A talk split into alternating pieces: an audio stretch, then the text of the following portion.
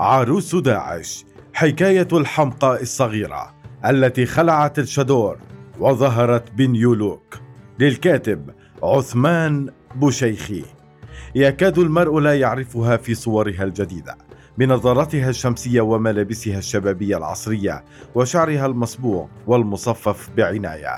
تبدو مثل أي فتاة لندنية لكنها شميمة بغوم تلك الفتاة التي كانت قبل فترة وجيزه ترتدي الشادور الطويل والتي وصفتها بعض الصحف البريطانية بعروس داعش وبالحمقاء الصغيرة لأنها لم تكن تتجاوز الخامسة عشر عاما عندما خاضت مغامرة الالتحاق بتنظيم داعش.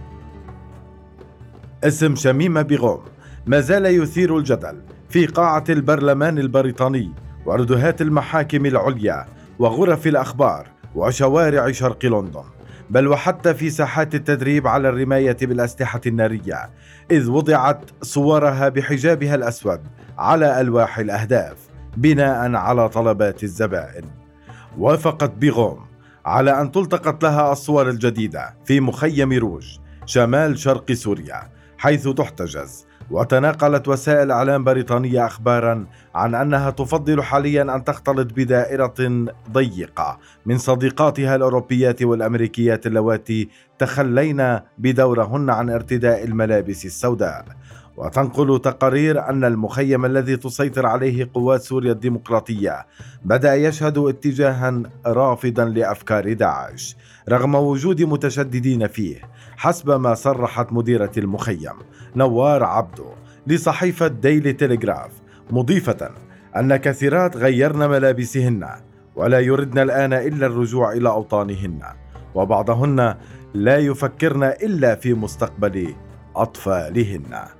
وعرض تقرير نشرته صحيفة ديلي ميل رأي بعض من يعشن بالقرب من بغوم. حاليا فقالوا إنها تقضي يومها في متابعة برامج وأفلام بريطانية أو الرقص على أنغام موسيقى شاكيرا.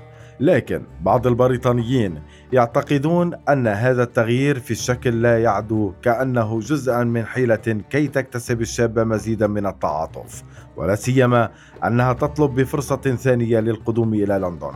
بعد قرار المحكمة العليا قبل بضعة أسابيع برفض السماح لها بالعودة وتأكيد الحكومة رسميا أنها لن تسمح لها بوضع قدمها في أي مطار بريطاني. وكانت محكمة الاستئناف قد أصدرت في صيف العام الماضي حكما يقضي بالسماح لها بالقدوم إلى بريطانيا كي تمثل أمام القضاء. تذكرة الذهاب إلى الجحيم. لعل زي بغوم الجديد صادم بالنظر إلى أنها كانت مكلفة خلال عملها في شرطة داعش للأخلاق بتطبيق قيود التنظيم على النساء فيما يخص قواعد اللباس. وقد سمح لها بحمل بندقية كلاشينكوف لمساعدتها في القيام بتلك المهمة كما ذكرت صحيفة ديلي تيليغراف لكن الأكثر خطورة كان ما صرح به ناشط مناهض لداعش لصحيفة الإندبندنت عن تكليفها بخياطة السترات الناسفة كي لا يتمكن الانتحاريون من خلعها قبل تفجيرها. قصة بيغوم بدأت ذات شتاء قارس من العام 2015 عندما تركت أبويها البنغاليين في لندن وهاجرت مدرستها وسافرت عبر تركيا مع صديقاتها للانضمام إلى تنظيم داعش. بعد وقت قصير من مغادرتها أعربت شقيقتها عن أملها في أن تكون هي وصديقاتها. في المدرسة قد سافرن إلى أراضي داعش فقط لإعادة صديقتهن التي سافرت إلى هناك في مطلع عام 2015 لكن بعد عشرة أيام من وصولها إلى سوريا تغيرت حياة شميمة جذريا وعقدت قرانها على الهولندي ياغور ريديك. الذي اعتنق الإسلام ووصل إلى سوريا بدوره في خريف عام 2014 بقيت هذه الزيجة بدون توثيق رسمي إذ لا يعترف القانونان البريطاني والهولندي بها لأن شميمة كانت دون السن القانوني عندما تزوجت وفي سوريا أنجبت شميمة ثلاثة أطفال ماتوا جميعا وهم في المهد. هول من مخيم الهول بالصدفة وبعد أربع سنوات من رحيلها عثرت صحيفة التايمز على شميمة في مخيم الهول اللاجئين في شمال شرق سوريا وأجرت مقابلة معها. أكدت فيها أنها ليست نادمة على قرار الانضمام إلى داعش وأنها حامل في شهرها التاسع وتأمل في العودة إلى بريطانيا كي تضع طفلها هناك وتربيه. كما قالت إنها لا تنزعج من رؤية رأس رجل مبتور إذا كان عدوا للإسلام. بعد ثلاثة أيام من تلك المقابلة أنجبت بيغوم طفلها ثم أجرت بي بي سي مقابلة أخرى معها. أكدت فيها أن مشاهدتها مقاطع فيديو لمقاتلين يقطعون رؤوس رهائن هي ما ألهمها للانضمام إلى داعش. ثم طلبت الصفح قائلة إنها لا تزال تدعم بعض القيم البريطانية. بعد ذلك ببضعة شهور طلبت الشرطة البريطانية من كل المؤسسات الإعلامية التي أجرت مقابلات معها تسليم أي مواد غير منشورة قد تكون بحوزتها عنها من أجل التحضير لمقاضاة محتملة لها.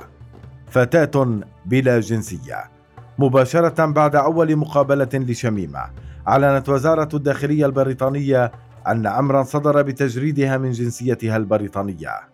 العائق الأكبر أمام الحكومة البريطانية كان قضائيا بالأساس فهي لا تستطيع قانونيا حرمانها من جنسيتها لأن ذلك سيؤدي إلى تركها بلا جنسية. لذلك سارعت لندن للإعلان أن شميمة بإمكانها الحصول على الجنسية البنغالية ولن تصبح بلا جنسية.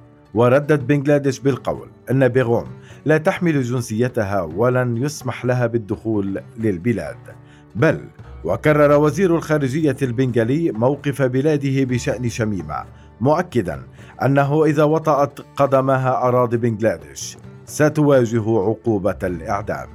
وأجرت بي بي سي مقابلة مع زوجها الداعشي ياغو ريديك وقال إنه يرغب في العودة إلى هولندا مع بيغوم. لكن أمستردام بدورها أكدت أنها لا تخطط للمساعدة في إعادته أو في لم شمل أسرته. وسرعان ما انتقد أفراد أسرة بيغوم قرارات الداخلية البريطانية وسعوا لوقف القرار بالطرق القانونية بيد أن صهرها محمد الرحمن. حث الجميع على دعم قرار الحكومة. أما والدها أحمد علي فقال لو أن شميمة اعترفت على الأقل بارتكابها خطأ لكنت شعرت بالأسف عليها وسيشعر الآخرون أيضا بالأسف.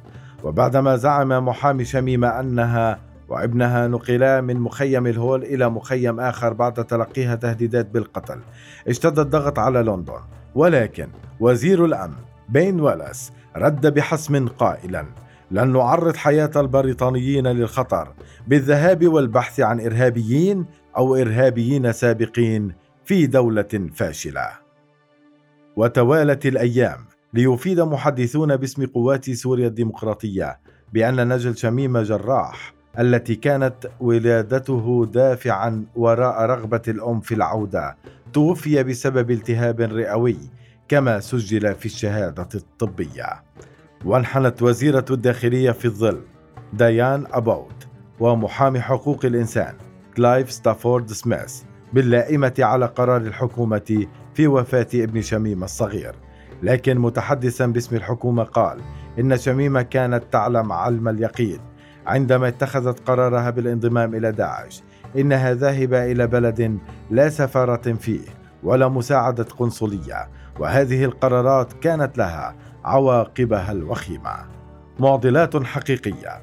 ولدت معضلات حقيقية في رحم النقاش حول تجريد شميمة من جنسيتها البريطانية ومصادرة حقها في العودة إلى بريطانيا. تعددت التفسيرات القانونية ووجهات النظر الإنسانية حول ذلك إذ أن تجريد البريطانيين الذين لا يمتلكون جنسية أخرى من جنسيتهم البريطانية يعد امرا مخالفا للقانون الوطني البريطاني والقانون الدولي. ولدت بغوم ببريطانيا لأن القانون ينص على ذلك. ما دام والدها كان لديه إقامة دائمة وكان وضعه القانوني سليما بما سمح لابنته بالحصول على الجنسية بمجرد ولادتها. لذلك وفي عز هذا الجدل حصلت بيغوم على إرشادات من وكالة المساعدة القانونية للدفاع عن حقها في استرجاع جنسيتها الضائعة. وهو ما وصفه وزير الداخلية آنذاك جيرمي هانت بأنه غير مريح البتة.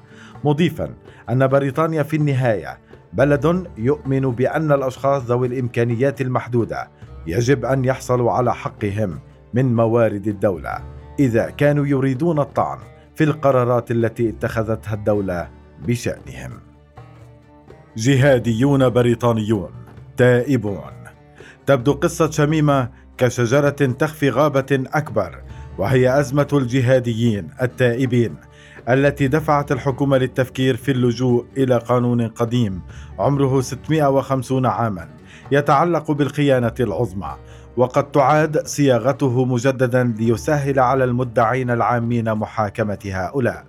وأعرب كثيرون من نواب البرلمان عن قلقهم بشأن جدوى القوانين الحالية إذ أنه لم يحاكم سوى 40 جهاديا من أصل 360 عادوا إلى بريطانيا حتى الآن. وصرح رئيس اللجنة المختارة لإعادة تفعيل القانون الخاص بالخيانة العظمى جوليان لويس قائلا القوانين الحالية. فشلت في التعامل مع أولئك الذين يختارون التعامل مع أعداء دولتهم. وشميمة واحدة من بين مجموعة من البريطانيين الجهاديين. قوامها خمسون فردا. من النساء والأطفال في المخيم الذي يضم حوالي 800 أسرة في المجموعة. وثمت مخاوف من أن يتحول الأطفال هناك إلى جيل جديد من الجهاديين إذ تركوا. ويقول مشرفون على مخيمات اللجوء في سوريا إن على بريطانيا استعادة مواطنيها الذين سافروا إلى سوريا. ففي الغرب تتوفر كل الإمكانيات لمحاكمتهم في ظل القوانين كما أن لديهم السجون. ورغم حالة الغضب العارمة في الأوساط البريطانية من شميمة بغوم إلا أن بعض الأصوات تطالب بإعادتها ومنها صوت النحات الشهير السير أنيش كابور. الذي يقول إذا غرر بأربع فتيات للذهاب إلى سوريا للانضمام إلى داعش فإن بريطانيا من واجبها مساعدتهن وإعادتهن إلى منازلهم الآن.